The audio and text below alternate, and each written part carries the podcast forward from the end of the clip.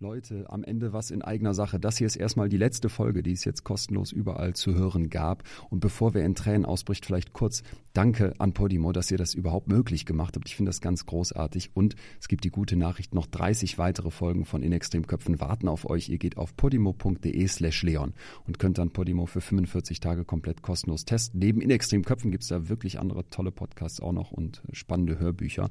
Und abgesehen davon bin ich ja jetzt ähm, die letzten Shows auf Tour. Da gibt's fast keine Tickets mehr, aber es wird demnächst eine neue Tour geben. Also vielleicht sehen wir uns nochmal live. Haltet Augen und Ohren offen. Und abgesehen davon mache ich ja noch den Podcast Betreutes Fühlen mit Atze. Also genug Chancen, dass wir uns wiedersehen. Wenn ihr Bock habt, podimo.de slash Leon, guckt da mal rein. 45 Tage kostenlos, könnt weitere Folgen hören. Und ansonsten bin ich auch immer Freund davon, dass gute Inhalte auch ein bisschen was kosten. Podimo ist echt nicht teuer und ich finde, das lohnt sich richtig. Abgesehen davon gilt hier zum Schluss wie immer bleibt mir gesund und gewogen. Vielen, vielen Dank für all das Feedback zu all den Folgen. Bis dahin, euer Leon. Menschen, die keine Menschen mehr waren. Viele waren schon tot, aber man konnte die Toten nicht unterscheiden von den Lebenden. Herzlich willkommen zur neuen Folge von In extremen Köpfen. Ich bin Leon Winscheid, Psychologe und Autor und treffe in diesem Podcast Menschen, die im Extrembereich der Psyche leben. Mir geht es darum, meine Gäste zu verstehen und vor allem möchte ich von ihnen und ihren Geschichten lernen. Jenseits der Norm sind die Kontraste schärfer. Man erkennt plötzlich Muster, die vorher verschwommen waren. Im Extremen verstecken sich Antworten auf Fragen, die man sich schon lange stellt, oder noch nie getraut hat zu stellen. So bekommt man oft unerwartete Impulse für die eigene Psyche. Heute treffe ich Margot Friedländer. Margot hat als Jüdin die Shoah, den Holocaust, überlebt. Sie ist 21, als die Gestapo ihren Bruder abholt. Mit dieser Szene steigen wir gleich ein. Ich treffe Margot mitten in Berlin, in einem Altenheim, in dem sie lebt. Sie wohnt nicht weit von mir. Wir teilen somit die Gegenwart. Und irgendwie teilen wir aber auch die Vergangenheit. Margot ist aus der Generation meiner Großeltern und mit 99 Jahren heute eine der letzten lebenden Zeuginnen, die uns erzählen kann, wie es im Konzentrationslager war und was es hieß, im Dritten Reich ein Mensch jüdischen Glaubens zu sein. Margots Leben im Berliner Untergrund ist brandgefährlich. Mehrmals entkommt sie den Nazis nur um Haaresbreite und am Ende landet sie doch im Konzentrationslager. Ich habe fast vier Stunden mit ihr darüber gesprochen und natürlich musste einiges rausgenommen werden. Es ist anstrengend für Margot, ihre Geschichte zu erzählen. Das hört man. Ab und zu gibt es deswegen Wiederholungen oder auch Antworten, die vielleicht nicht ganz zu meinen Fragen passen, weil die Akustik nicht immer ganz einfach war. Immer wieder wird Margot uns kurze Stücke aus ihrem Buch vorlesen. Das Buch heißt Versuche, dein Leben zu machen und ist bei Rowold erschienen. Ich lege euch das Buch unbedingt ans Herz und dazu später nochmal mehr. Ganz wichtig ist auch, dass wir uns in dieser Geschichte nicht stressen müssen, jedes Detail genau mitzunehmen oder die Abläufe perfekt zu rekonstruieren. Denn Margots Geschichte wird uns fesseln, das hört ihr gleich sofort, weil sie unter die Haut geht, weil sie uns so tief berührt, weil sie Angst macht und doch auch so viel Hoffnung. Und vor allem, weil Margots Erzählung uns hilft, immer wieder eine neue Perspektive einzunehmen. Auch das hört ihr gleich. Wir beginnen jetzt in Berlin im Jahr 1943. Margot ist auf dem Weg nach Hause, um ihre Mutter und ihren Bruder zu treffen. Die drei stehen kurz vor der gemeinsamen Flucht aus Deutschland. Doch an diesem Tag kommt alles anders und keinen von beiden, weder Mutter noch Bruder, wird Margot jemals wiedersehen. Ich gehe die Skalitzer Straße entlang. Es ist kurz nach zwei Uhr, ein grauer Januarmittag im Berliner Kreuzberg. Auf den Hochbahngleisen rattert die U-Bahn. Viele Leute sind zu Fuß unterwegs. Sie haben blasse, verschlossene Wintergesichter. Ihre Blicke sind starr auf den Boden gerichtet. Auch ich bin so in Gedanken versunken, dass ich den Mann kaum wahrnehme, der ungefähr ein Häuserblock entfernt von mir hergeht. Es ist der 20. Januar 1943. Ich denke nur an heute Abend. Wir wollen fort aus Berlin. Meine Mutter, mein Bruder und ich. Unsere Flucht ist lange geplant. Einmal noch treffen wir uns in der Wohnung, um uns abzusprechen. Wenn alles gut geht, sind dies meine letzten Stunden in Berlin. Wie wird es sein, dort, wo wir hinwollen? Es wird besser sein als hier, das glauben wir zumindest. Wir hoffen es. Es ist unsere letzte Hoffnung. Unser Vorhaben erscheint ungeheuerlich. Es nimmt meine Gedanken völlig in Anspruch. Nur nebenbei bemerke ich, dass es nicht mehr weit ist bis zur Nummer 32 unserer Wohnung. Hier kommt schon die Straßenlaterne, noch wenige Schritte. Dann fühle ich plötzlich, dass etwas nicht stimmt. Ich blicke auf, der Mann, der vor mir hergeht, irgendetwas gefällt mir an ihm nicht. Ich starre auf seinen Rücken in dem dunklen Mantel. Unwillkürlich übernehme ich den Rhythmus seiner Schritte. Es sind kurze, schnelle Schritte, als sei ihm kalt. Ich habe Angst und weiß nicht warum. Der Mann verschwindet in einem Hauseingang. Es ist die Nummer 32. Unwillkürlich presse ich meine Handtasche gegen die Brust, um den gelben Stern zu verdecken. Soll ich einfach weiterlaufen, aber wohin? Ich muss nach Hause. Ich will nicht an unserem Plan ändern, sonst wird alles scheitern. Die Nummer 32 ist ein gewöhnliches Berliner Mietshaus. Die ockergelbe Fassade nachgedunkelt vom Ruß der Kohleöfen. Ich öffne die Eingangstür und trete ins Treppenhaus. Es riecht nach Linoleum und kaltem Rauch. Unsere Wohnung liegt im Vorderhaus, zweiter Stock. Von dem Mann ist nichts zu sehen. Ohne Zögern steige ich die Treppe hinauf. Vielleicht bin ich einfach zu nervös. Es wird sich schon zeigen, dass meine Sorgen unbegründet sind. Der Mann ist sicher nicht mehr da. Vielleicht ist er in einer Wohnung verschwunden. Vielleicht besucht er jemanden oder hat sich in der Hausnummer geirrt und kommt gleich die Treppe herunter. Doch dann sehe ich ihn. Er steht in der zweiten Etage direkt vor unserer Wohnung, lehnt mit dem Rücken an unsere Türe. Ich schaue ihn nicht an, starre auf einen unsichtbaren Punkt in der Luft. Am liebsten würde ich wieder heruntergehen, doch zum Umkehren ist es zu spät. Mir bleibt keine Wahl. Meine Schritte hallen durchs Treppenhaus im selben Rhythmus wie bisher, nicht schneller, nicht langsamer. Noch immer halte ich die Handtasche gegen meine Brust. Dann muss ich an ihm vorbei. Ich bin ihm so nah, dass er mich berühren könnte, aber ich schaue ihn nicht an. Was will dieser Mann?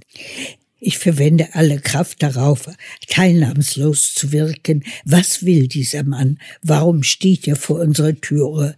Auf wen wartet er? Ahnst du in dem Moment, Margot, was dieser Mann will, warum der vor der Tür steht?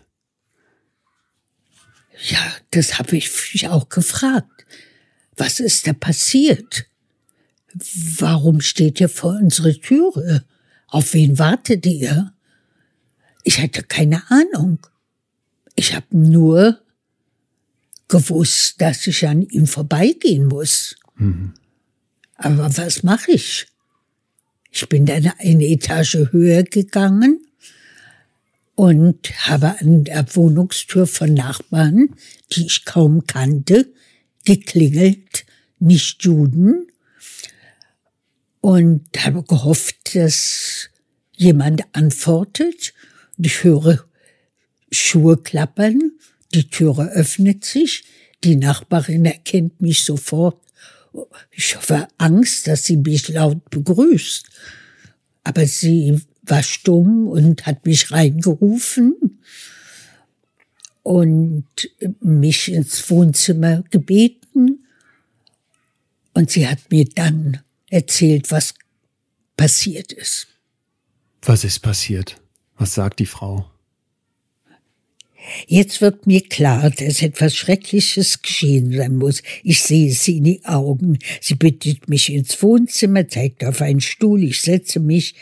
Sie nimmt mir Platz gegenüber. Sie sind gekommen, sagt die Nachbarin leise, als könnte der Mann Ah ja, ne? der Mann, der unten vor der Tür steht, ne? Absatz noch immer mithören. Gestapo.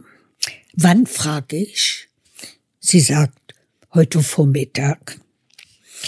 Der Raum schließt sich enger um mich und das Deckenlicht erscheint mir plötzlich dunkler, als sei die Bürde kurz vor. Am Vormittag, sagt sie, vor ein paar Stunden. Plötzlich hat jemand durchs Treppenhaus gebrüllt. Aufmachen, aufmachen. Dann das Poltern auf der Treppe. Ich bin zum Fenster gelaufen, da kam sie gerade zur Tür heraus. Sie haben sie in den Polizeiwagen gestoßen. Frau Meißner, das war die Dame, bei der wir die Zimmer hatten. Mhm. Eure Vermieterin. Frau Meißner. Ein Herrn und eine Dame Mitte 20, die ich nicht kannte. Und der Junge. Mein Bruder. Ralf. Mhm. Ja, sagt sie. Sag ich, meine Mutter. Ihre Mutter fand ich dabei gewesen. Eine Stunde, nachdem die Gestapo mit denen weggefahren ist, ist ihre Mutter nach Haus gekommen. Sie hat die Tür versiegelt gefunden. Ich habe ihr alles erzählt. Ich habe natürlich, hat meine Mutter gefragt, meine Tochter, nein, die war auch nicht dabei. Also deine Mutter weiß, du bist in Sicherheit, aber ihr Sohn, noch, dein Bruder noch. Ralf, ist weg. Ich bin nicht. Und sie Wissen Sie, wo meine Mutter dann hingegangen ja. ist, nachdem sie von mir weggegangen ist? In die Wohnung konnte sie ja nicht rein. Die Türe war versiegelt. Ja, sie ist zu Nachbarn gegangen, irgendwo hier in der Straße. Ich wusste sofort, wen sie meint. Wir kannten ja sehr wenig Leute, aber da war zwei Häuser weiter ein jüdisches Ehepaar. Also dort ist die Mutti. Ich habe bei der Nachbarin ein paar Stunden gesessen. Ich wusste nicht, wie lange. Eine oder zwei Stunden. Es war ja Nachmittag. Ich habe in der Fabrik gearbeitet, Nachtschicht. Ich bin also spät nach Hause gekommen. Ich habe ja nicht mehr zu Hause gewohnt.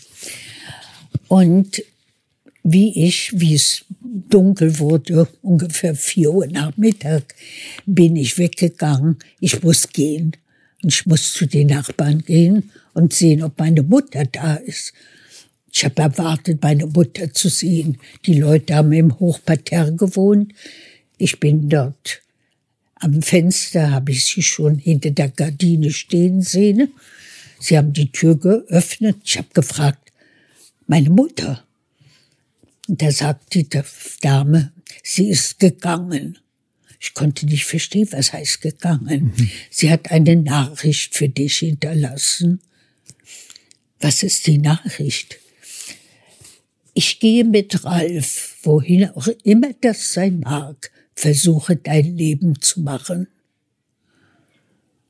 Und das sollen ihre Worte sein, nichts weiter. Dann ist sie gegangen. Dann gab mir die Frau eine Handtasche die meine Mutter für mich hinterlassen hat. Und in der Handtasche war ein kleines Notizbuch. Das liegt hier ein, vor uns, das ist das, ja? Das war das, den ich getragen habe. Der Judenstern, den hast du hier liegen und daneben liegt das Notizbuch. Und das ist das echte Notizbuch von deiner Mutter? Das Adressbuch ja. und die Kette von meiner Mutter. Und das, die Handtasche habe ich nicht retten können durch die Jahre, aber die Kette und das, das habe ich mit mir gehabt durch den Untergrund und das Lager und habe sie heute noch. Das Einzige, was ich von der Mutter habe.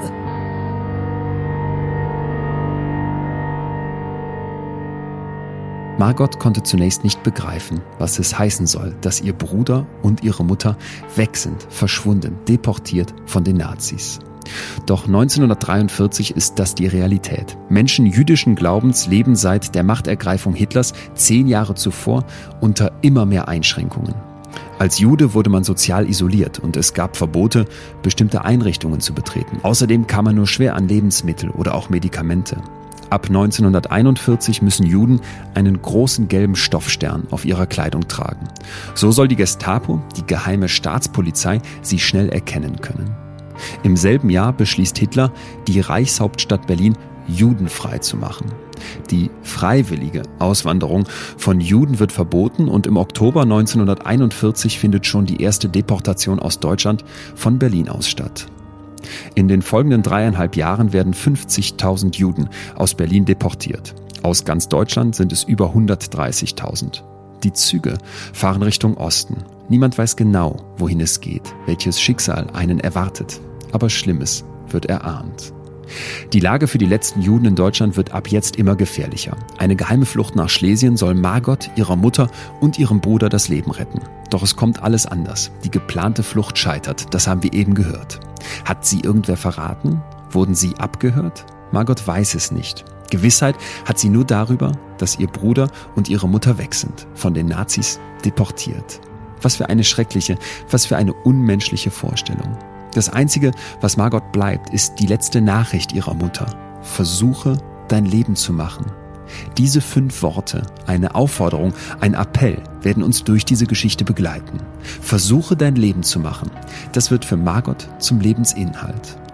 Auf den ersten Blick wirken die wenigen Worte vielleicht etwas herzlos, aber stellt euch eine Mutter vor, die weiß, dass ihr Sohn von den Nazis deportiert worden ist. Man kann verstehen, dass sie ihm folgen, ihn vielleicht retten oder zumindest nur einfach für ihn da sein will. In aller Eile noch schnell eine Notiz für Margot, die noch in Sicherheit ist, hinschreiben und los. Ich weiß nicht, ob man hier sagen kann, dass die Mutter eine Tochter zurücklässt oder ob wir nicht sagen müssen, dass sie versucht, ihrem Sohn zu folgen. Versuchen wir uns selbst genau das einmal vorzustellen. Wie wäre das für uns gewesen? Mutter und Bruder sind weg und jetzt müssen wir mit nichts außer unfassbar vielen Feinden auf der offenen Straße versuchen zu überleben. Im Winter in Berlin.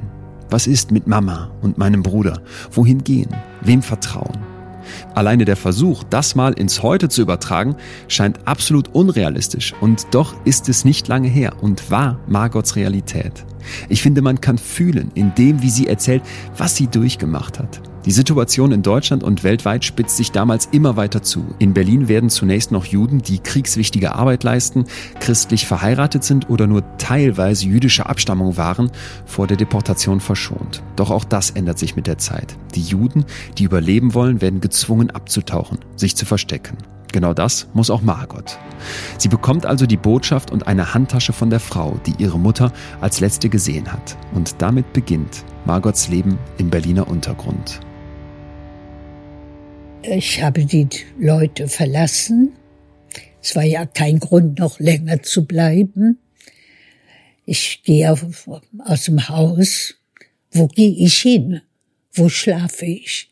Auf einer Bank? Es ist Winter, kalt. Ich kann doch nicht auf der Bank schlafen, ich würde erfrieren. Und ich gehe, gehe und ohne zu wissen, wo ich hingehe, stehe ich plötzlich vor der Türe von Freunden, die eine Viertelstunde entfernt von uns gewohnt haben, vom Kulturbund jemand. Und als ich klingel und der öffnet, sagt er, was ist passiert, Margot? Und ich bin über Nacht bei denen geblieben. Am nächsten Tag, ich musste ja morgens früh weggehen von ihnen. Sie sind zum Arbeit gegangen, Zwangsarbeit. Ich konnte ja nicht da bleiben, es war auch gefährlich. Und ich gehe. Und da komme ich an einem Friseurladen vorbei. Und der treffe ich eine Entscheidung. Ich gehe rein. Ich möchte meine Haare gefärbt haben. Warum das denn? Ich will anders aussehen. Ich habe mir die Haare rot färben lassen. Ich dachte, die Juden haben keine roten Haare. Ich wollte anders aussehen. Und die Farbe hat, also, es hat wehgetan, es hat gebrannt. Aber als ich ein paar Stunden später in den Spiegel geguckt habe, habe ich anders ausgesehen. Worin, wer kann mir helfen? Nun hatten wir Ja, noch ist viele Sachen. Und eine Tante, die mit einem Cousin meiner Mutter verheiratet war, er war Jude, sie war Schweizerin und Christin. Die waren geschieden, er ist ausgewandert. Sie ist aber in Berlin mit drei Kindern geblieben. Der hat ein paar Tage, zwei, nicht abends, Sachen von uns abgeholt, die sie für uns aufheben wollte. Tante Anna, die Schweizerin. Ich kannte sie nicht besonders gut. Sie war zurückhaltend und so weiter. Ja, Tante Anna, zu der kann ich gehen. Vielleicht kann sie mir helfen. Ich klingel bei Tante Anna. Die war ganz erstaunt, als sie mich gesehen hat. Erkennt die dich wieder mit den roten Haaren oder siehst du ja, wirklich? Ja, man erkennt ja, dich schon noch. Man okay. kannte mich. Ich dachte, ihr seid gar nicht mehr hier. Das war ja euer Plan. Sie hat fliehen, ja schon ne? dieses Möbel von euch, ja. also Sofa und so weiter abgeholt. Und ihr seid in Schlesien. Wir wollten nach Schlesien in ein Lager. Es war ein Arbeitslager. Und der SS-Mann, der das geleitet hat, hatte schon eine Cousine und Cousin dort gehabt und andere ungefähr 100 Leute in Schlesien, in Oberschlesien. Kurz zum Verständnis, Margot. Dieses Lager in Schlesien, wenn man da hinkam, dann war man sicher, dass man arbeitet und nicht umgebracht wird? Genau. Okay. Die sind von Auschwitz, wie Auschwitz noch nicht Konzentrationslager war, aufgeteilt worden in Arbeitsleger. Und der Erwin ist also hingekommen und hat dann andere Leute hingebracht auch und hat seine Frau, meine Cousine, mit seinem kleinen Mädelchen, drei Jahre alt ungefähr, hinkommen lassen. Denn dieser SS-Mann war anständig okay. und interessiert. Also deine Familie ist zum Teil schon in diesem Lager und ihr wisst, dass Klar, man da überleben kann. Nur die kann. Cousine, die ja. auch in Bielitz gelebt hat. Okay. Also der Cousin ist Weihnachten mit einem SS-Mann nach Berlin gekommen, um uns abzuholen, um hinzubringen. Und Mutti war irgendwie noch nicht ready ja. zu gehen, hatte immer noch die Hoffnung, vielleicht finden wir einen Versteck hier in Berlin. Und sie hat gesagt, wir kommen nach. Und das war dann drei Wochen später, wo wir dann hin wollten. Abends mit dem Zug fahren und mein Bruder soll an dem Morgen dieses Tages mit Koffern zum Bahnhof gefahren sein und ein paar Koffer aufzugeben, dorthin zu schicken. Ich weiß ja nicht, wie es rausgekommen ist, denn Mutti hat zu mir gesagt, bevor du nach Hause kommst, schicke ein Telegramm an Hilde, dass wir mit dem Zug dann morgen kommen. Ja. Ob das abgefangen wurde. Du hast dieses Telegramm abgeschickt und du fragst dich jetzt ein Leben lang, wie kam das raus? Oder die Koffer, die mein Bruder ja. geschickt hat, ist da was gewesen dass man sagen musste, von wo die kommen oder das ist eben alles, was geschrieben ist, nicht? Ja. Wie unvorstellbar das für mich alles war. Das wollte ich gerade fragen. Du bist 22, als das passiert. Was, ja. was fühlst du bei dem Gedanken, jetzt ist ja. meine Mutter von der Gestapo abgeholt worden? Denn Mutti und Ralf haben schon mal vorher ein paar Wochen woanders gewohnt, sind aber zurückgegangen in die Wohnung. Ich habe auch woanders gewohnt. Wir haben schon gar nicht mehr zur. Mutti hat aber gesagt, ich bin zurückgekommen. Die Frau hat mich bestohlen. Heute, im Nachhinein, sagt man sich, was kann sie gestohlen haben aus dem Koffer? Ein paar Strümpfe, es ist alles im Nachhinein so unvorstellbar. Und ich sage immer, Fehler sind gemacht worden. Der Bruder hätte nicht mit Koffern zum Bahnhof gehen sollen. Man hätte den Rucksack nehmen sollen. Gar nichts. Das war alles zu irgendwie. Auffällig. Ja. Weißt du damals auch schon, was danach mit ihr passieren würde? Natürlich wussten wir das. Wussten das alle? Ja, das, die Transporte sind doch schon 41 haben sie schon angefangen. Es war 43. Und natürlich äh, das äh, Gefühl, was die Tante gesagt hat, war mir äh, selber sehr klar. Und ich habe mir gesagt, ob ich das Richtige tue. Aber andererseits hat die Mutti mir das hinterlassen. Ich muss es versuchen. Ich will nicht. Das heißt, da sind jetzt so zwei ich, Kräfte in dir. Einmal ja, die Tante, die sagt, geh zur Mutti. Und einmal äh, dieses, die Mutter, die gesagt hat. Ich wollte ja nicht wohin ja. gehen, wo ich nicht weiß, wo ich hingebracht ja. werde. Ja. In diesen, die haben doch immer gesagt, die Transporte gehen in den Osten. Wir wussten doch nichts von einem Namen, von irgendeinem. Hätte meine Mutter sich vorstellen können, wenn sie mit dem Bruder geht und dort ankommt, dass sie eine Minute später auseinandergerissen werden, dass es, sie ihn nicht mehr sehen wird, dass sie ins Gas gehen wird.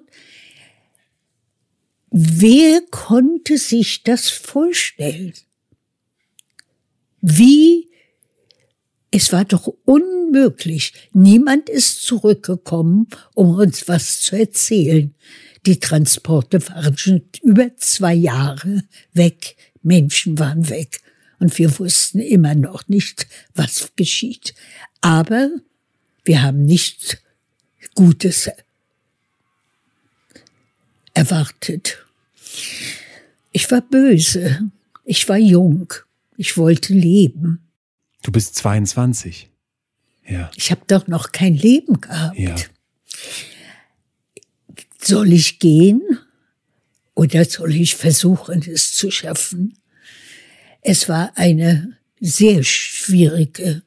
Ich bin also an demselben Abend dann wieder zu denselben Freunden gegangen und habe ihnen erzählt, was ist.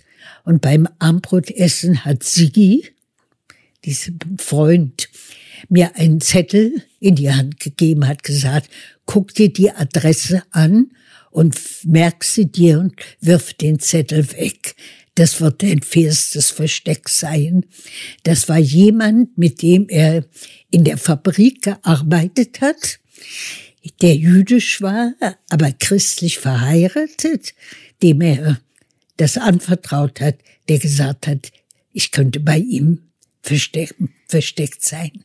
Es war der, das war das Erste. Am nächsten Tag morgens haben wir uns verabschiedet ich bin dahin gegangen. Das war mein erstes Versteck. Margot, so jemand, der sagt, ich nehme eine Jüdin auf, der weiß doch, dass das sein Todesurteil sein könnte, oder?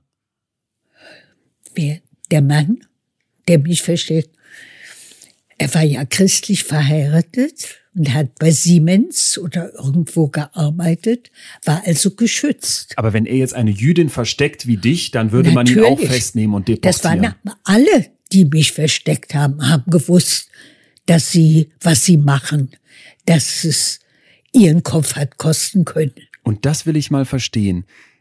Das ist noch nicht so lange her. Und wenn man sich jetzt vorstellt, heute würde sowas in Deutschland passieren, was glaubst du, wer versteckt jemanden und riskiert sein Leben und wer macht mit? Was unterscheidet diese Leute? Genau was denkst du? das ist, was ich sage. Es war möglich, es zu tun zu wenige haben es riskiert. Ich meine, wir wissen von Leuten, die jemanden versteckt haben und der hatten 50 Helper. Ich hatte 16 Helper. Und diese 16 hatten wahrscheinlich noch mal 16 Helfer, denn man brauchte äh, etwas essen, mehr essen. Man, die Marken waren ihr sehr knapp. Außer diese Menschen haben ja etwas getan. Die haben ihr Essen und ihr Bett mit mir und mit denen, die sie versteckt haben, geteilt. Und wenn sie geschnappt wurden, und es sind Menschen geschnappt worden, die man weggebracht hat. Ganz, ganz sicher. Deshalb sage ich, ich gehe zurück nach Deutschland, denn Deutsche haben mir geholfen. Deutsche haben das Mut gehabt, etwas zu tun, was ihren Kopf hätte kosten können. Sie haben das, sie haben sich nicht gefürchtet. Das ist etwas, was mir gezeigt hat, dass es gute Menschen gibt. Ich bin auch der Meinung, dass in jedem Menschen etwas Gutes ist. Ich glaube an Menschen. Es macht einem Gänsehaut, wenn du das erzählst, weil man das Gefühl hat, in dieser Zeit, wo alle sich rausreden mit, wir mussten ja mitmachen, wir haben nichts gewusst, wir haben nichts getan, gab es Leute, die aktiv gesagt haben, ich helfe, um Menschen wie dich ja. zu retten. Dann waren die Fliegerangriffe. Wir konnten nicht in den Luftschutzkeller gehen vom Haus. Wo immer ich gewohnt habe, war es nicht möglich, in den Luftschutzkeller zu gehen. Ich bin also in der Wohnung geblieben oder in einen offiziellen Luftschutzkeller gegangen. Zum Beispiel, also wie ich dann auch geschnappt wurde, kam ich vom Zoo von dem Luftschutzkeller im Zoo.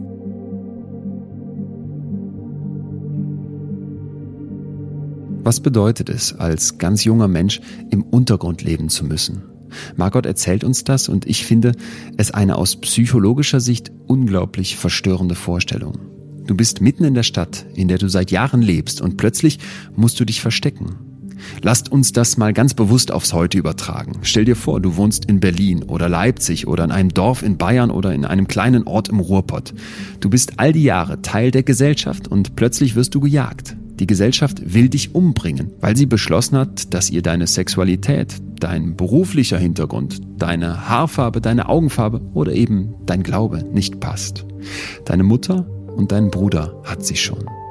Vielleicht verraten dich jetzt Freunde, vielleicht retten dich Feinde oder es ist umgekehrt. Der Tod kann plötzlich hinter jeder Ecke lauern. Du bist mitten in deiner Heimat, in deiner Stadt und hast nichts mehr, obwohl du vorher ein ganz normales Leben geführt hast. Die Juden werden im Dritten Reich von den Nazis behandelt wie Freiwild. Und an dieser Stelle müssen wir nochmal die Perspektive wechseln und uns vorstellen, was mit den Täterinnen und Tätern ist. Mit all denen, die einfach weiterleben und doch genauso mitbekommen, dass hier Geschäfte brennen, dass Nachbarn verschwinden, dass Menschen zum Teil auf offener Straße erschossen oder totgeprügelt werden. Man kann heute nicht durch Berlin und kaum eine andere deutsche Stadt gehen, ohne überall die Stolpersteine zu sehen. Die Stolpersteine, die mittlerweile vor Häusern in den Boden eingelassen wurden, um zu zeigen, wer hier gelebt hat und deportiert wurde. Das waren Nachbarn, Lehrer, Ärztinnen, Tischler, der Mann vom Kiosk oder die Schneiderin, wie Margot, die von den Nazis abgeholt wurden und nie zurückgekommen sind. Margot hofft nun, bei ihrer Tante Anna Zuflucht zu finden, doch sie wird schwer enttäuscht. Tante Anna fordert Margot auf, ihrer Mutter und ihrem Bruder zu folgen. Entsprechend wütend kehrt sie ihrer Tante den Rücken und wird sie nie wiedersehen. Margot muss sich ab jetzt auf Fremde verlassen. Vertraut sie den Falschen, droht der Tod. Und gleichzeitig ist sie darauf angewiesen, Fremden ihr Vertrauen zu schenken, um zu überleben. Auch hier will ich uns nochmal auffordern, uns in die Situation hineinzuversetzen. Da gab es also Leute, die vollkommen Fremden wie Margot geholfen haben. Und diese Leute wussten genau, dass sie ihren Kopf riskieren. Stellen wir uns das vor. Da klopft jemand an unserer Tür, den wir nicht kennen und fragt, ob wir sie oder ihn verstecken. Und wir wissen genau, dass wir damit unser Leben riskieren und vielleicht auch das unserer Kinder. Wie geht es euch? Hättet ihr die Tür aufgemacht? Hättet ihr jemanden wie Margot reingelassen? So unfassbar schwer es fällt, sich da hineinzuversetzen, so unfassbar menschlich ist doch am Ende dieser Akt. Die NS-Zeit stellt uns vor riesiges Grauen und lässt uns nicht los, ist so schwer zu begreifen. Und trotzdem zeigen diese Menschen, die damals geholfen haben, dass es auch anders ging. Mir persönlich macht das unfassbar viel Hoffnung und es lässt mich genau wie Margot am Ende doch an das Gute im Menschen glauben. Zurück zur Geschichte unserer Heldin. Um nicht erkannt zu werden, hat sich Margot die Haare rot färben lassen. Doch ihre Angst, als Jüdin erkannt zu werden, geht noch viel weiter. Und so entscheidet sie sich für eine Operation. Ich war bei Leuten, wo ein Herr auch immer zu ihr gekommen ist und sie haben miteinander gesprochen. Sie hat mir gesagt, ich kann ihm vertrauen. Ich habe ihm dann gesagt, ich habe Angst, auf der Straße zu gehen. Vielleicht sehe ich jüdisch aus, was. Dann sagt er, na, da kann man ja irgendwas machen. Sag ich, was meinen Sie? Also Nasenoperation. Ich habe eine hübsche Nase gehabt, gar keine jüdische Nase. Aber man hat nach allem Möglichen gegriffen, also Haare gefärbt. Da hat er das arrangiert bei einem Arzt, der mich operiert hatte in seiner Praxis mit einer Krankenschwester, was so gefährlich war, diese schwere Operation. Denn wenn was passiert wäre, Blutung oder so, ich hätte doch nicht ins Spital gehen können. Ich habe doch keine Papiere gehabt. Sie hat mich dann nach der Operation zu jemandem gebracht.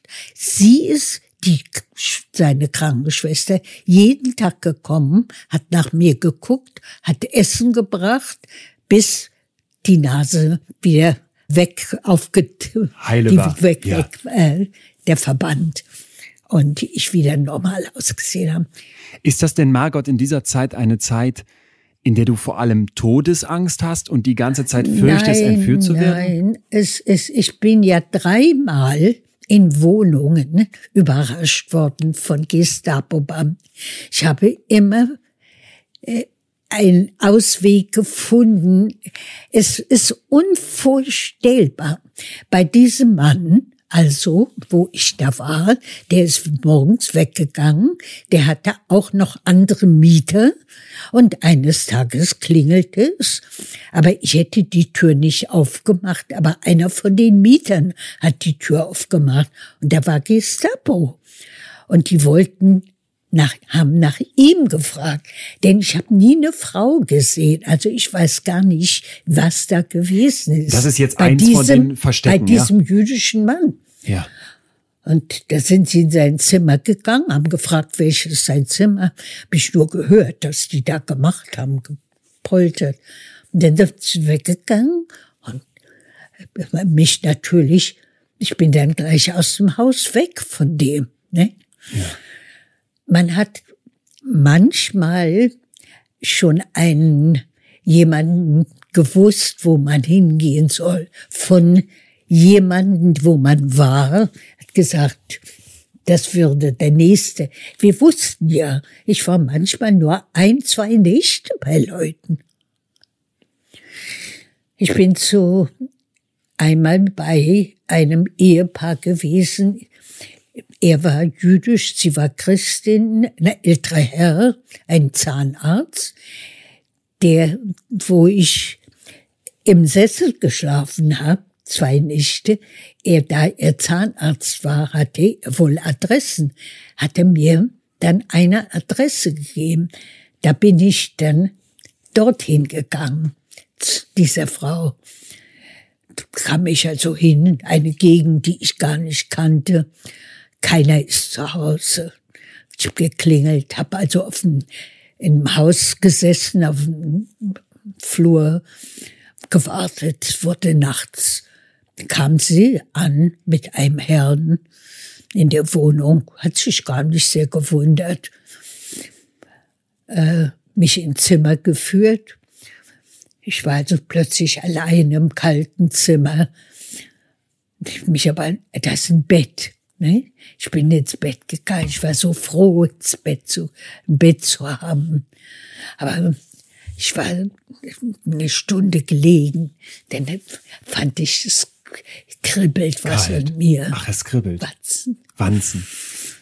Also ich bin aufgestanden nachts, habe mich angezogen, habe im Sis Stuhl gesessen, gesessen, bis es morgens wird. Es war der Anfang meiner Untergrundzeit. Ich habe also nicht gewusst, was mir passiert. Hier kann ich aber nicht bleiben. das kann ich nicht, nicht? Und so. Also bin dann weggegangen. Und so alles solche, die fürchterlichsten Sachen sind passiert, ne? Margot, wenn man dann bei so einer Familie ist oder bei so einem Pärchen ist, was einem rettet, zwei Nächte, sagt man dann Dankeschön zum Abschied? Wie, wie läuft das ab? Wie redet man mit denen? Ja, also ich hab, bin dorthin gekommen. Es war abends. Ich hatte nichts gegessen.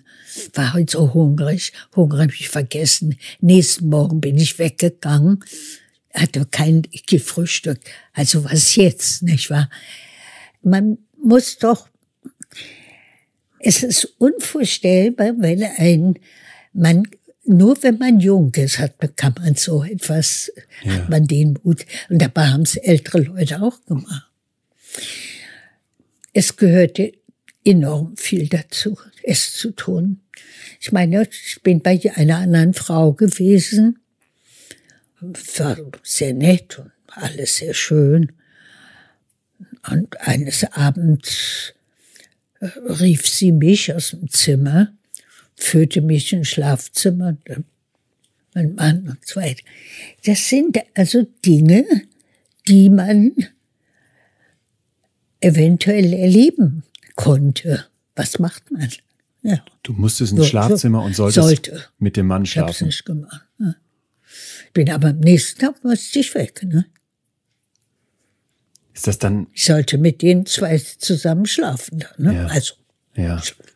Ist, Was? Ist das denn öfter passiert, dass man dann so auch ausgenutzt wurde? Ja, es ist, äh, wir haben Sachen erlebt im Untergrund und trotzdem sage ich, was diese Menschen getan haben, war viel, viel, viel mehr, als was von uns eventuell erhofft haben. War. Ja. Ich war ein hübsches Kind. Ja. Mädel.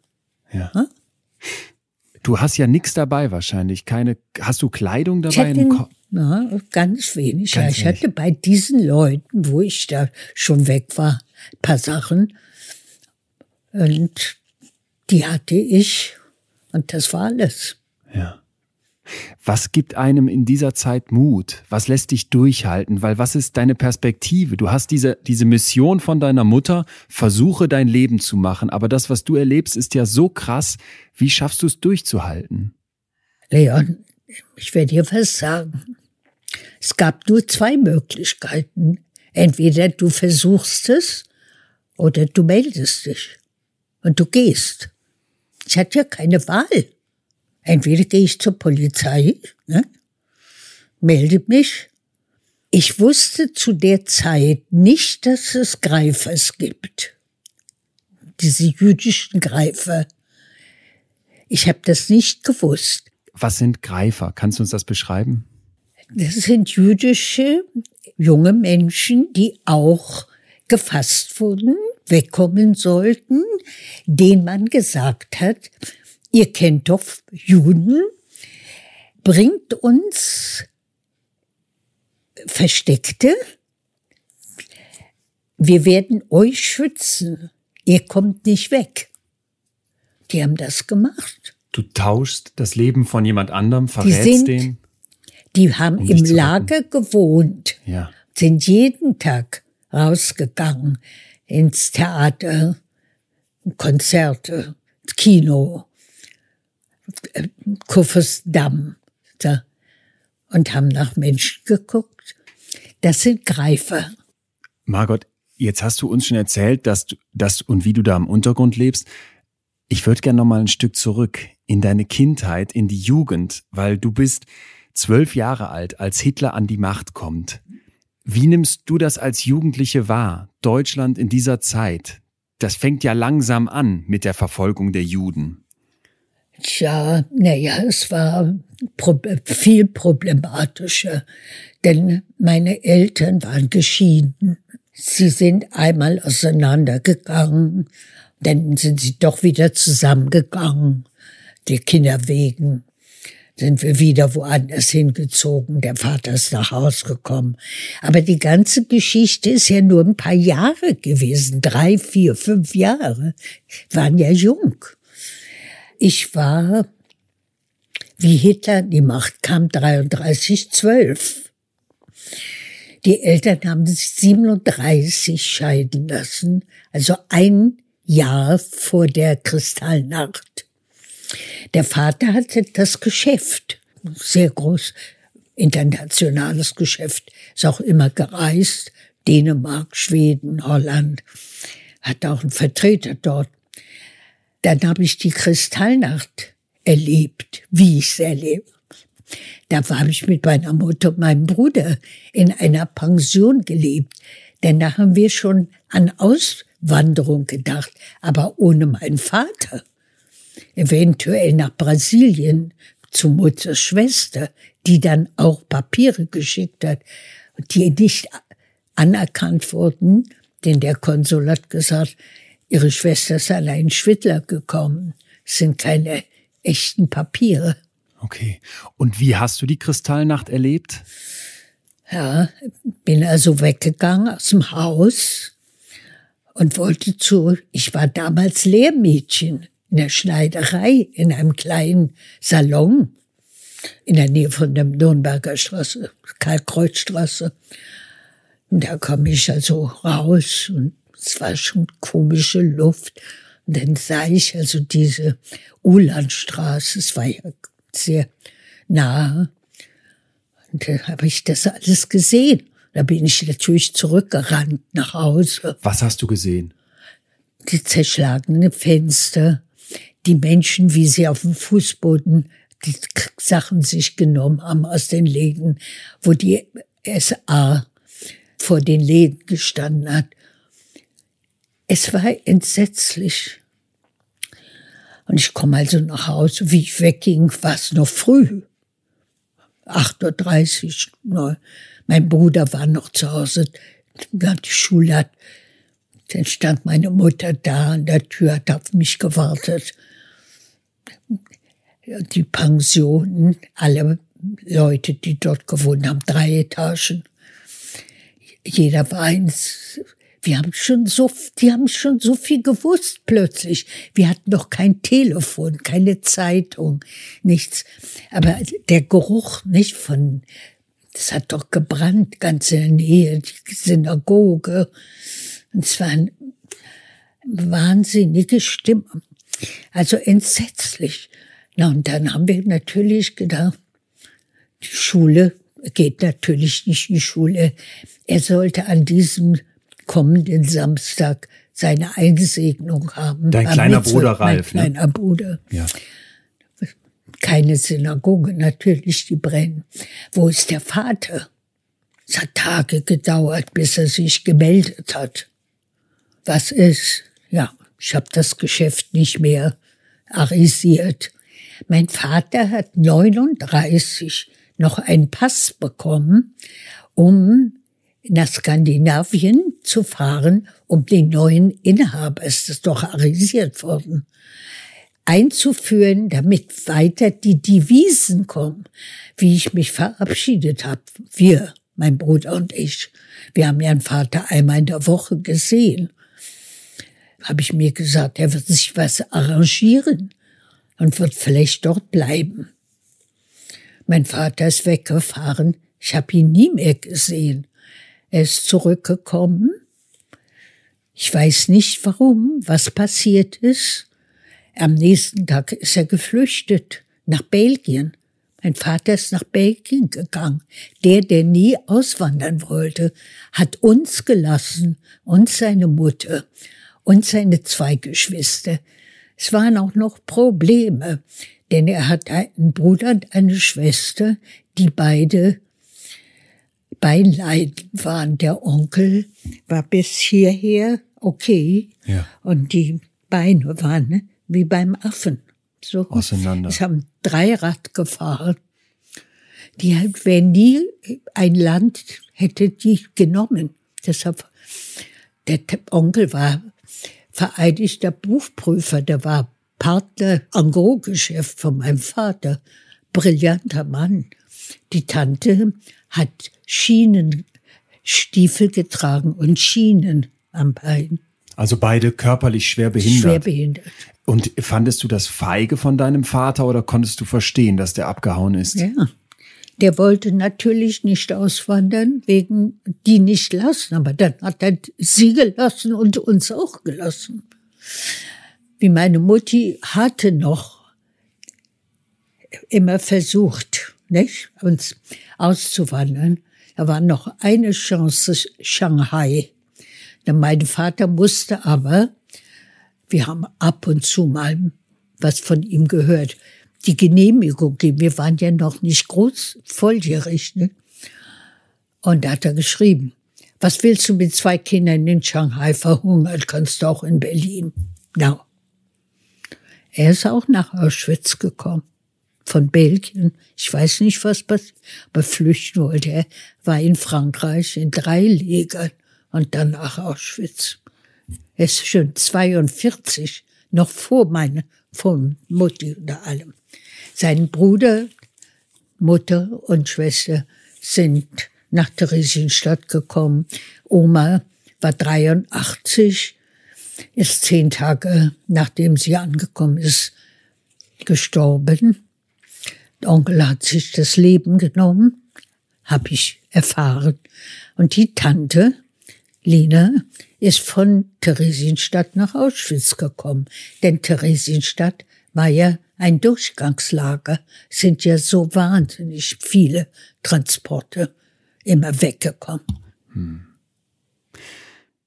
Zurück in deine Verstecksituation. Du hast uns schon erzählt, dass das unglaublich viele Verstecke waren und dass das eine sehr schwere Zeit war, weil du hast eigentlich nichts, da sind Wanzen.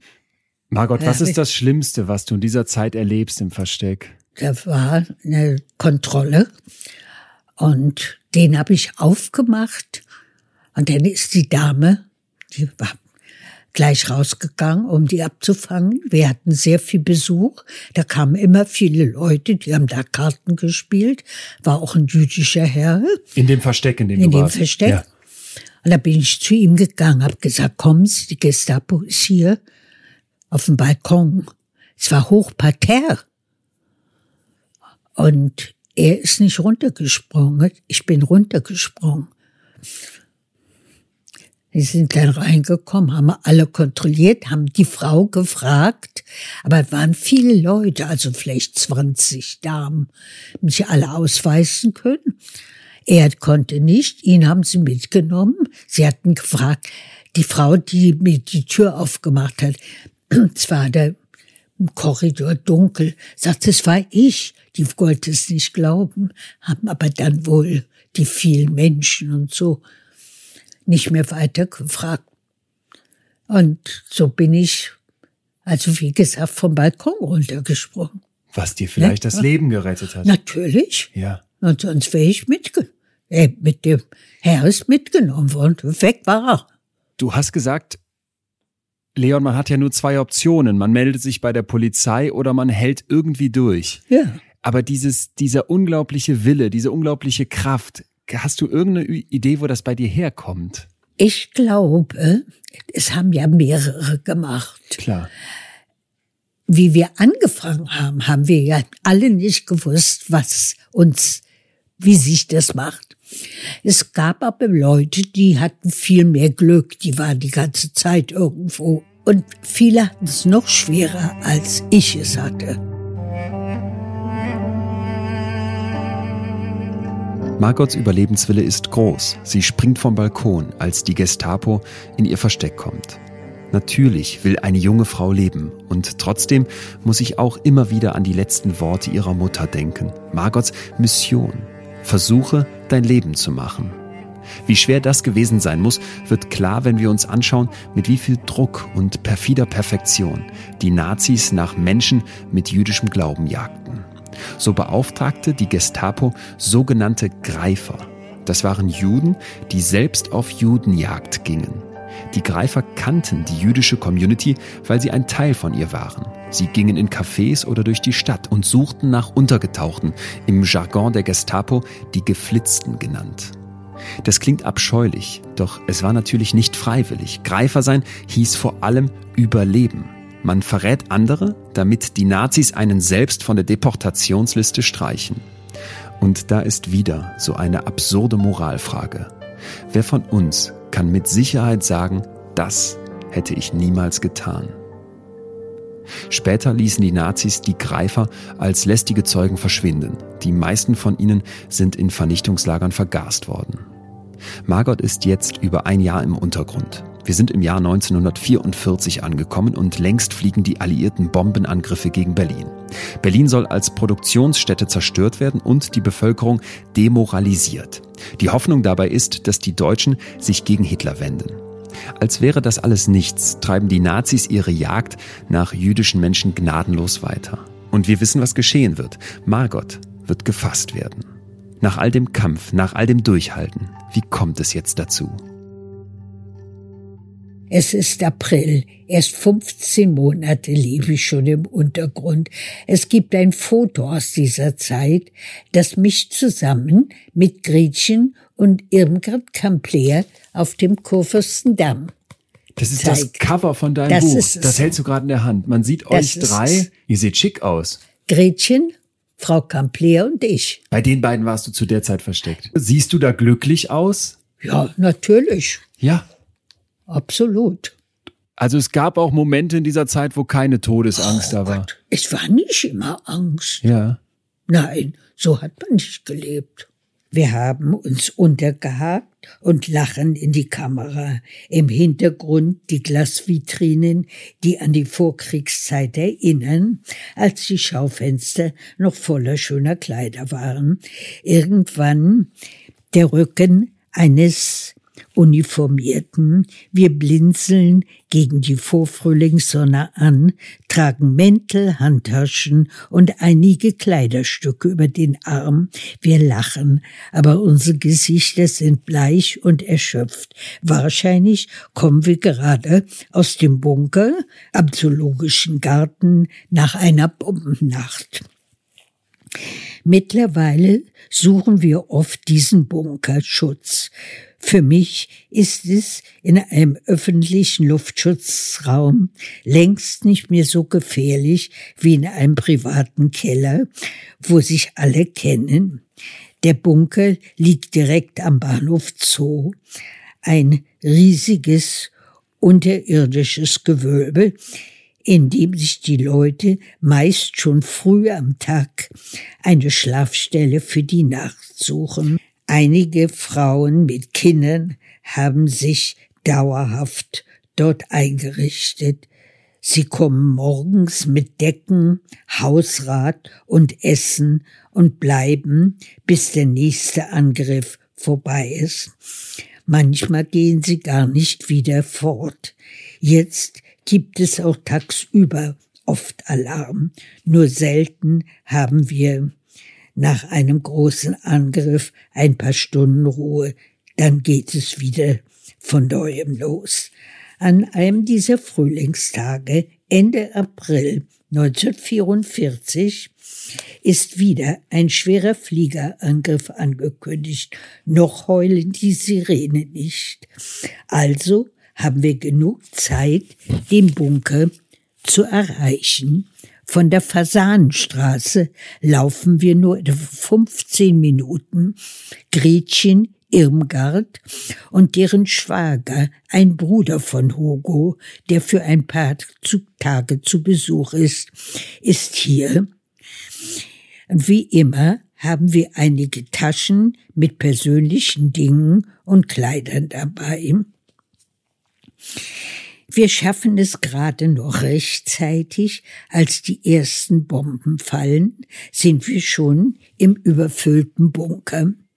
Diesmal dauert es nicht lange. Als Entwarnung gegeben wird, machen wir uns wieder auf nach Hause. Es ist mitten am Tag. Wir haben noch viel zu tun. Wir haben fast das Ende der Joachimsthaler Straße erreicht, als uns zwei junge Männer entgegenkommen. Sie gehen langsam und machen keine Anstalten auszuweichen. Einer von ihnen ist mir gleich aufgefallen, weil er so gut aussieht. Dunkelgroß, mit schwarzen, lebendigen Augen. Ich kann nicht anders. Ich muss ihn ansehen. Ich war doch ein junges Mädchen. Ja, Gut aussehender Mann. Hä? Kann man hingucken. In diesem Moment bleiben die beiden Männer direkt vor uns stehen und verstellen uns den Weg. Ihre Papiere bitte, sagt der Gutaussehende. Sie wirken nicht wie Gestapo-Beamte, aber sie verhalten sich ganz professionell, lassen sich aus den Augen, während sie darauf warten, dass wir unsere Ausweise hervorholen. Zuerst konzentrieren sie sich auf Hugos Bruder. Der kramt lange in seiner Aktentasche. Die beiden Männer beobachten ihn. Was soll ich tun? Weglaufen? Das wäre der richtige Moment. Die Männer sind abgelenkt, beachten mich nicht, sprechen mit Hugos Bruder, der noch immer in seiner Tasche wühlt. Er findet die Papiere. Die Männer gucken sich die Papiere an, misstrauisch. Also man merkt schon, dass es jetzt gefährlich wird gerade. Ja, und sie hatten ja gedacht, er wäre jüdisch. Ja. Ne? Als sie fertig sind, wenden sie sich Irmgard und Gretchen zu. Auch sie können sich ausweisen. Dann bin ich an der Reihe. Ich ziehe meinen Postausweis aus der Tasche, ein lächerlich kleines, äh, Dokument, Die- sowas Kleines, ja. ja. Also das ist so ein Ersatzausweis oder was ich heißt hatte, das? Post- ja, ich hatte einen? Postausweis. Was ist das denn, ein Postausweis, Margot? Das konnte man sich mal machen lassen auf der Post, nicht? Aber das war kein offizielles Dokument. Gar nicht, nicht? Ne, Ohne Bild, ohne alles. Ja. Ich, ich nehme meinen Postausweis aus der Tasche, ein lächerlich kleines Papierrechteck ohne Foto. Ich habe ihn vor einiger Zeit mit Hilfe der Geburtsurkunde anfertigen lassen, die mir die beiden Schwestern gegeben haben, nicht? Mit der Adresse von der Nichte. Die Männer würdigen den Postausweis keines Blickes. Wir müssen sie mit zur Wache nehmen, sagt der Dunkle zur Überprüfung. Und dann wendet er sich wieder an Camplers zu. Eine Freundin von Ihnen? Irgendwas schüttelt den Kopf. Wir haben uns gerade erst kennengelernt. Sie, sagt sie, im Bunker am Zoo. Wir sind nur ein Stück mit den Ernter gegangen. Sind Sie fertig? Dann auf Wiedersehen. Ah, da, da muss jetzt eine Freundin von dir so tun, Die wollten doch, nicht wahr? als würde sie dich nicht kennen, um sich Ja. zu schützen, ja. Als sie das sagte, sieht sie mir kurz und fest in die Augen. Dann gehen sie weiter, alle drei. Ich schaue ihnen nicht nach. Jedes Zeichen, dass wir uns kennen, kann sie gefährden. Und in dem Moment weißt du, als sie dich mitnehmen, dass es Ich jetzt kann es nicht, ich kann, nicht wahr?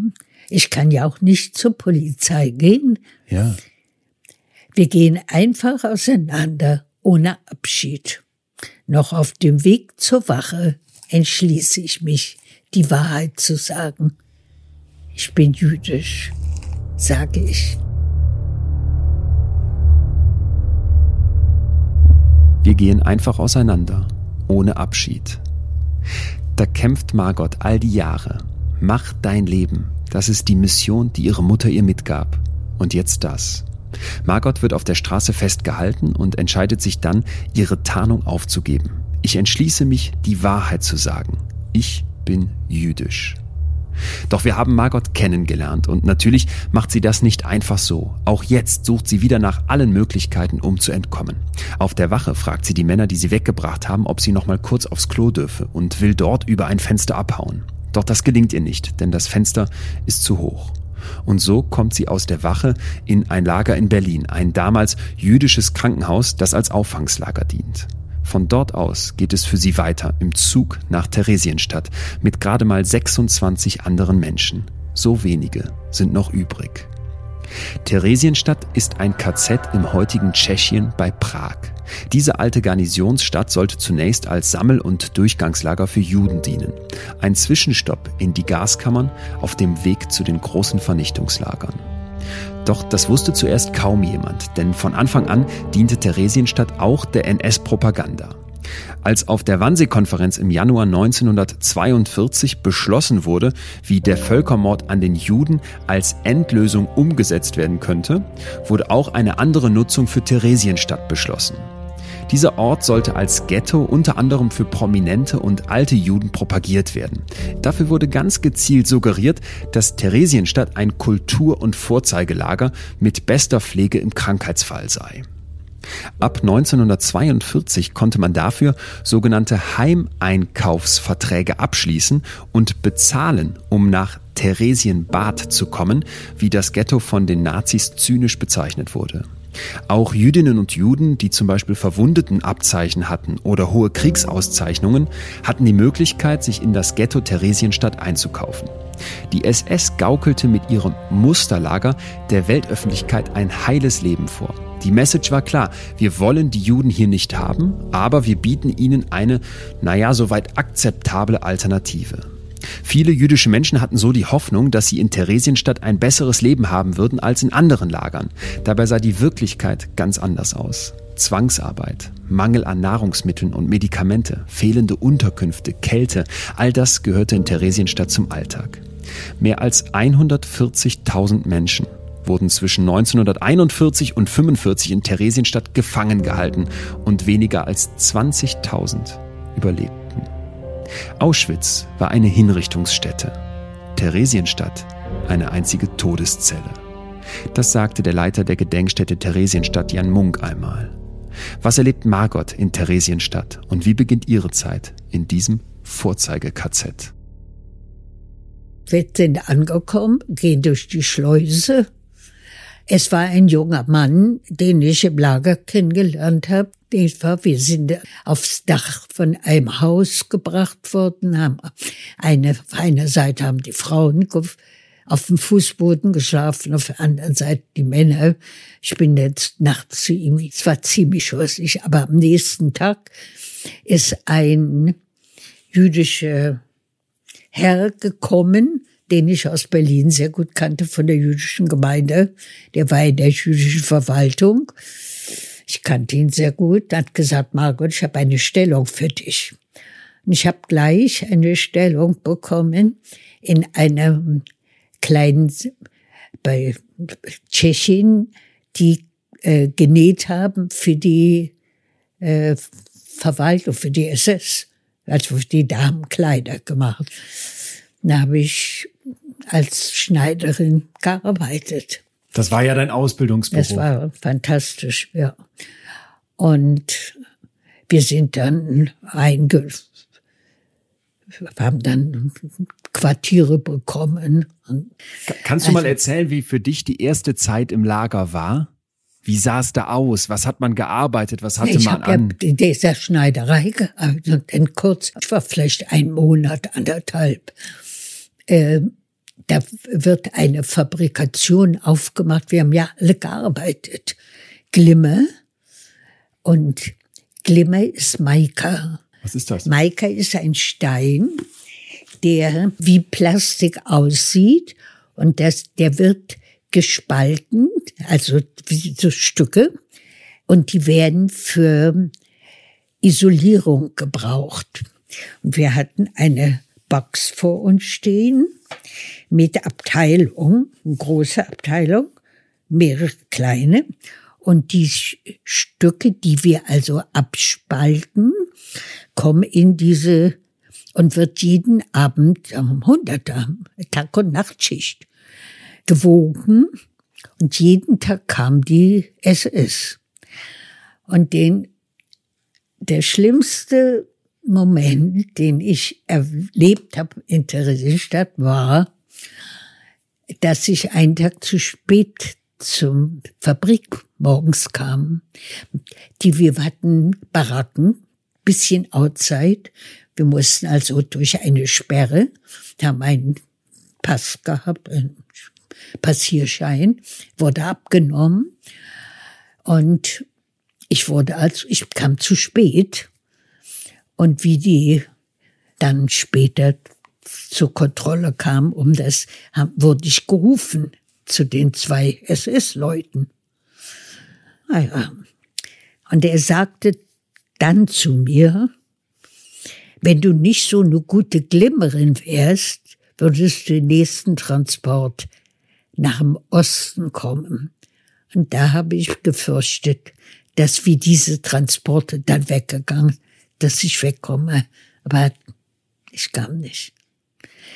Ich habe sehr, sehr, sehr gut. Jeden Tag wurde das also genommen und gewogen, was wir gemacht haben.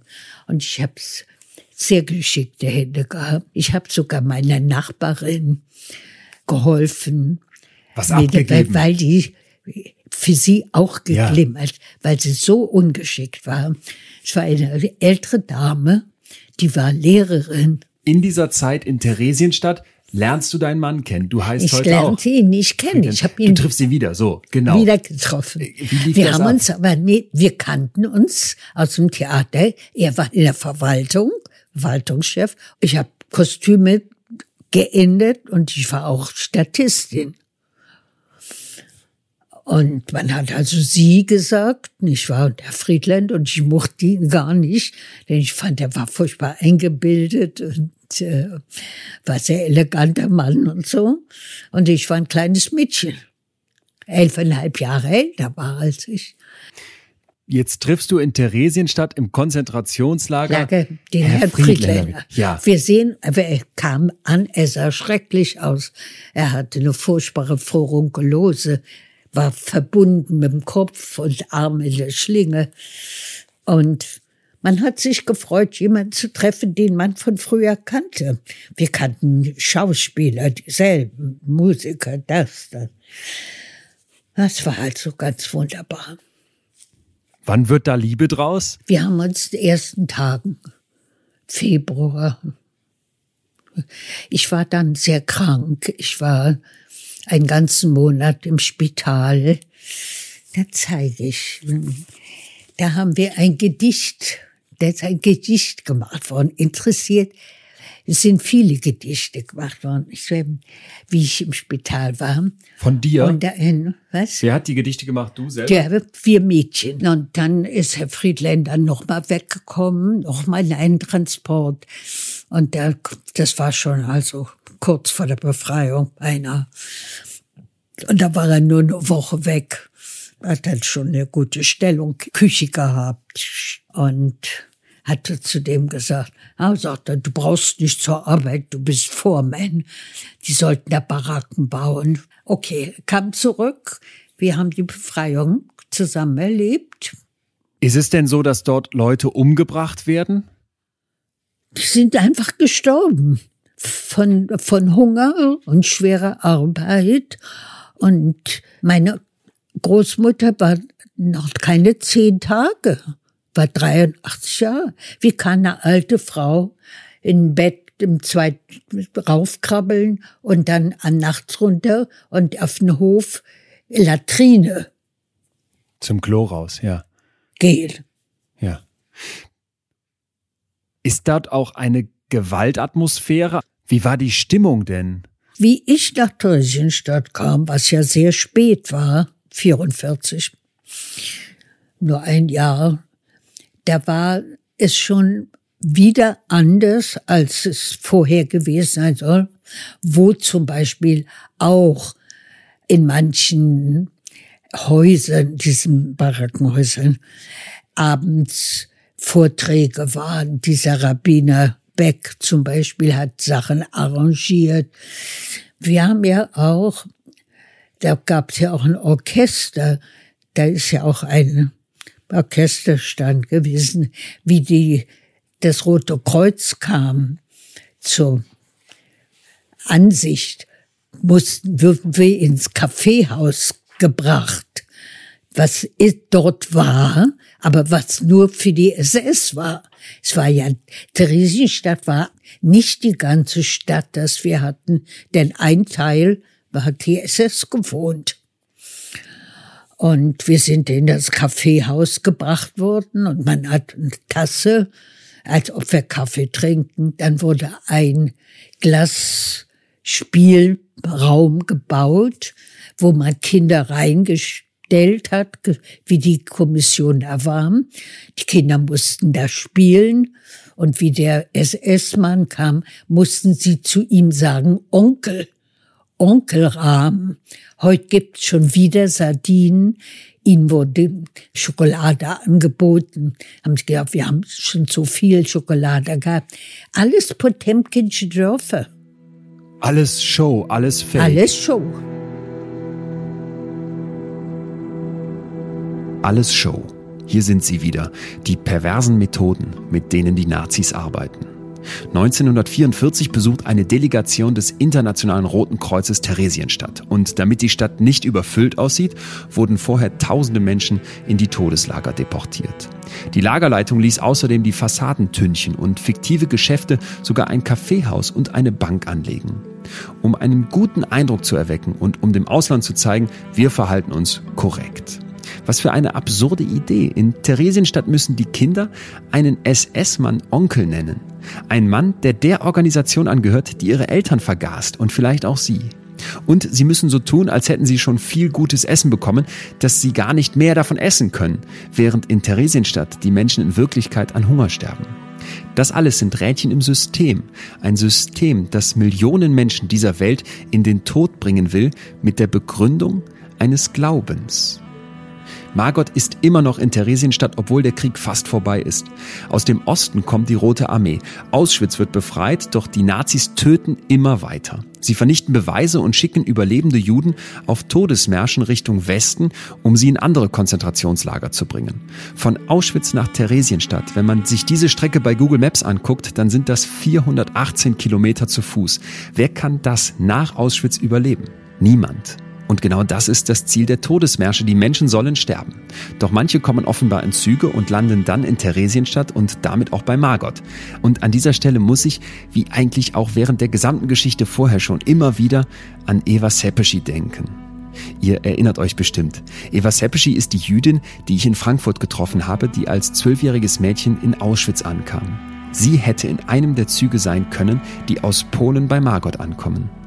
Und hier fließen diese Geschichten jetzt indirekt zusammen. Und man merkt, wie wichtig die Erzählungen der Zeitzeugen sind, weil sie uns eben zeigen, dass sich ein großes Puzzle zusammensetzt, wenn man sich die Details der Menschen, die noch erzählen können, anhört. Doch zum Glück ist Eva nicht in einem der Züge. Sie ist im Lager geblieben, bis sie befreit wurde. Denn die, die aus den überfüllten Waggons fallen, sind entweder schon tot oder kurz davor. Genau das erlebt Margot jetzt, bevor sie aus Theresienstadt befreit wird. Eines Tages fuhr ein Zug langsam in Theresienstadt ein. Es war etwa um den 20. April 1945 herum. Zusammen mit vielen anderen war ich von meiner Arbeit fortgeholt und zum Bahnhof geführt worden. Wir sahen zu, wie der Zug einfuhr. Vier Waggons, eine endlose Reihe. Wir hatten keine Ahnung, was das bedeutet. Wir standen einfach an den Gleisen ja. und warteten. Und dann wurden die Waggontüren aufgeschoben. Sie fielen einfach heraus oder wurden herausgestoßen. Menschen? Menschen, die keine Menschen mehr waren. Viele waren schon tot, aber man konnte die Toten nicht unterscheiden von den Lebenden. Die Wangen waren eingefallen, die Nasen stachen spitz aus den Gesichtern hervor. Die Menschen trugen eine Art gestreifte Pyjamas. Die meisten waren es nur Lumpen. Von den nackten Schultern und Armen hingen Stofffetzen, die irgendwann Jacken gewesen waren. Anstelle von Schuhen trugen sie Holzpantinen. Kaum jemand hatte ein ganzes Paar Schuhe. Die meisten hatten nur ein, manche gar keine an. Viele hatten Odeme in den Beinen, die dadurch so dick angeschwollen waren wie Elefantenbeine. Andere waren nur noch Gerippe. Etwas fiel mir in die Arme. Ein Mensch, so schwach, dass ich ihn tragen musste. Er war federleicht. Diese Menschen kamen aus Auschwitz. Zum ersten Mal hörten wir diesen Namen. Jetzt erfuhren wir, dass auch die unsichtbaren Züge von dort gekommen waren. Damals war Auschwitz gerade befreit worden. Wir hatten nichts davon gewusst. Die Transporte, die jetzt eintrafen, bestanden aus Häftlingen, die die SS vor der Befreiung am 27. Januar auf einen Todesmarsch geschickt hatte. Die SS unternahm alles, damit die Überlebenden den Russen nicht in die Hände fielen. Weil die nicht wollten, dass die erzählen können, ne? Und die Alliierten vom wahren Ausmaß ja. der Vernichtung nichts erfuhren. Fast drei Monate waren diese Menschen unterwegs gewesen, erst zu Fuß in einer langen Kolonne. Es waren nur Männer, auch wenn sie auf den ersten Blick geschlechtslos wirkten, wie Skelette. Also die waren nur noch Haut und Knochen, da war nichts mehr dran. Der größte Teil von ihnen war längst tot, erschossen, verhungert, an Erschöpfung gestorben. Irgendwann hatte man die letzten Überlebenden aufgelesen, in Viehwaggons gepfercht und nach Theresienstadt geschickt, in eines der letzten Lager, die noch nicht befreit waren. Eine tagelange Fahrt in Güterwaggons, ohne Essen, ohne Licht, zusammen mit Typhuskranken und im fürchterlichen Schmutz. Viele hatten es nicht überlebt, aber es waren noch immer Hunderte, die uns entgegenfielen. In diesem Moment bekam der Osten einen Namen. In diesem Moment erfuhren wir von den Todeslagern. Und in diesem Moment begriff ich, dass ich meine Mutter und mein Bruder nicht wiedersehen würde. Margot, hattest du bis dahin die Hoffnung, dass sie yes. noch, ja? Ja. Ja. Und was macht das mit dir in dem Moment, als du spürst, die sind tot? Es war unbegreiflich, dass überhaupt jemand von ihnen überlebt hatte. Jetzt hatte ich keine Hoffnung mehr, da es mir bisher gelungen war zu überleben, hatte ich noch immer gehofft, dass es auch meine Mutter und mein Bruder geschafft haben könnten. Ich wollte überleben, weil ich meine Familie wiedersehen wollte. Was man mein Überleben jetzt noch wert. Macht dich das noch traurig, wenn du dich daran jetzt so erinnerst? Ja. Ich hatte überlebt, aber nichts war mehr so wie vorher. Hinter mir lag meine Vergangenheit, von der mir nur ein paar Fotos, ein paar Kleider, ein kleines Adressbuch und eine Bernsteinkette geblieben waren. Vor mir lag das Nichts. So ging es allen. Wie waren die übriggebliebenen? Margot, jetzt warst du ja die ganze Zeit so hoffnungsvoll und auch so voller Energie. Jetzt kommt da diese diese Wahrheit, die du nicht mehr verdrängen kannst, dass deine Mutter tot ist und dein Bruder tot ist, wie hältst du dann deine Moral hoch? Wie schaffst du es dann wieder ja. weiterzumachen? Ja. Dann hatte ich Herrn Friedländer. Da war es die Liebe? Das war mein großes Glück.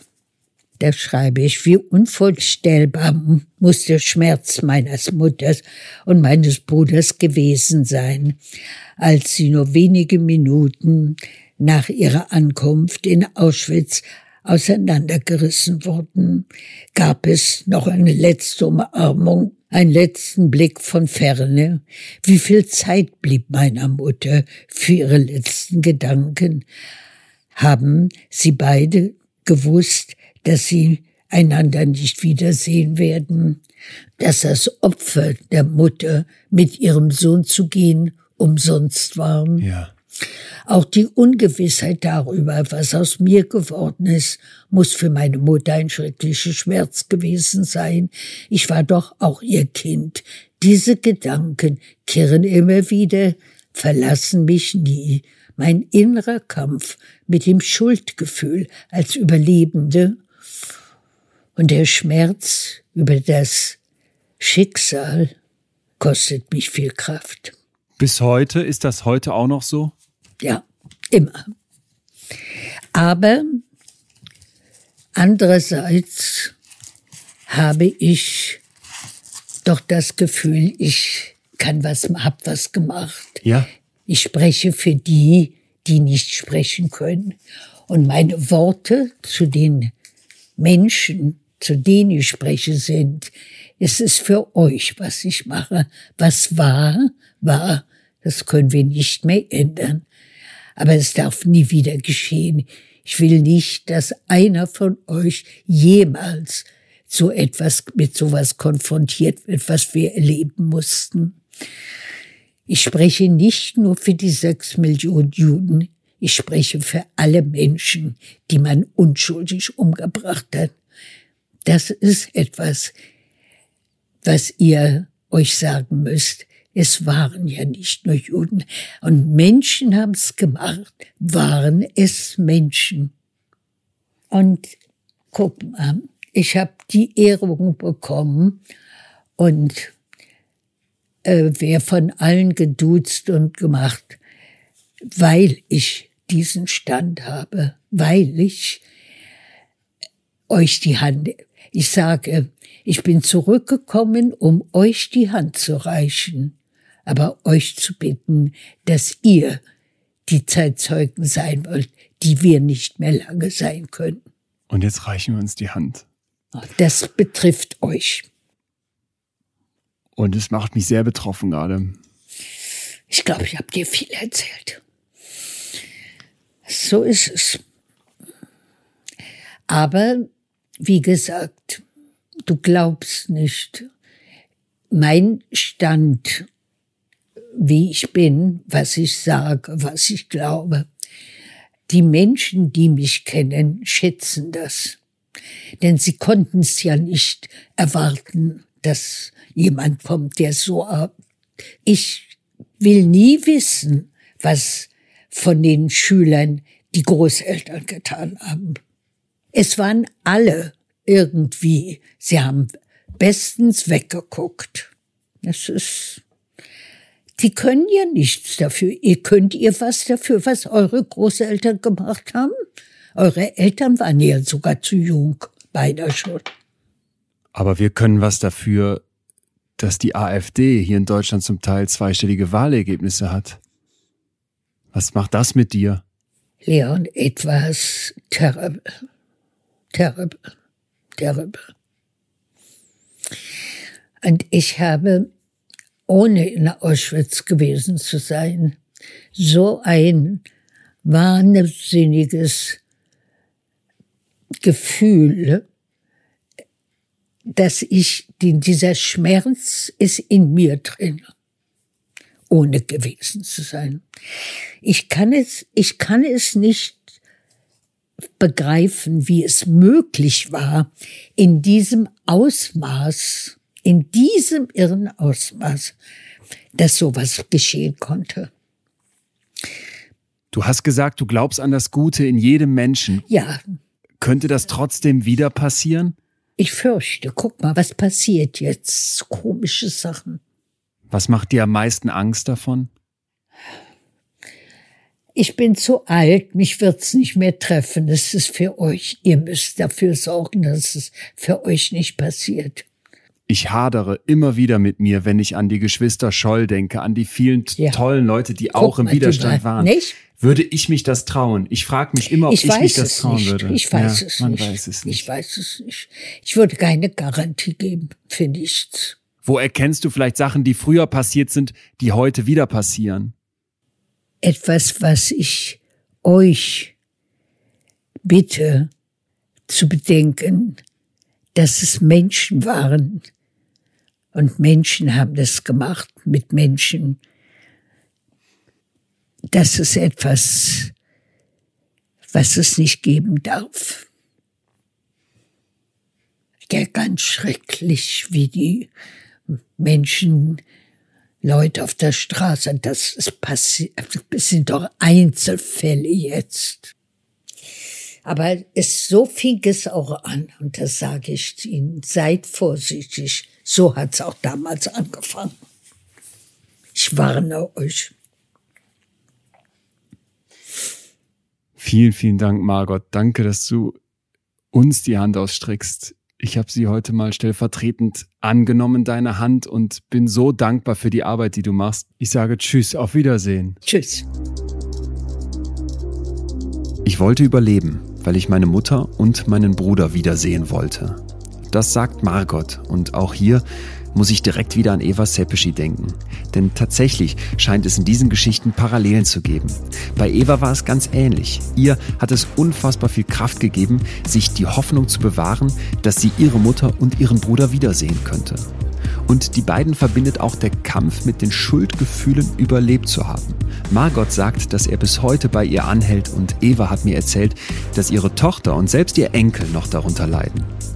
Ich weiß nicht, wie es euch geht, aber hier ganz zum Schluss, wie vorher auch schon öfter, hatte ich wirklich einen Kloß im Hals. Als Margot erzählt hat, dass sie für die kämpft, die umgebracht wurden und keine Stimme mehr haben, da merke ich, was sie antreibt. Mach dein Leben. Das war die Aufforderung ihrer Mutter, die von den Nazis vergast wurde. Und jetzt weiß Margot, dass sie ihr Leben machen muss, damit sowas nicht nochmal passiert. Margot sagt, und das hat mich sehr bedrückt, es waren alle irgendwie. Sie haben bestens weggeguckt. Und vor diesen allen flieht Margot nach Ende des Krieges in die USA, in eine ganz andere Gesellschaft. Erst 2003 kommt sie wieder nach Deutschland und 2012 zieht sie fest zurück nach Berlin. Als ich sie zur AfD befrage, vielleicht ist euch das aufgefallen, wechselt sie plötzlich ins Englische und sagt terrible, terrible. Möchte sie sich da vielleicht doch ein Stück weit von Deutschland distanzieren? Dem Land, dem sie heute so offen, so ehrlich, so versöhnlich, so großzügig begegnet? Ich persönlich könnte es gut verstehen. Insgesamt, und das habt ihr vielleicht gemerkt, hätte ich mich noch Stunden mit Margot unterhalten können und das gar nicht nur, um ihrer bewegenden Geschichte zuzuhören.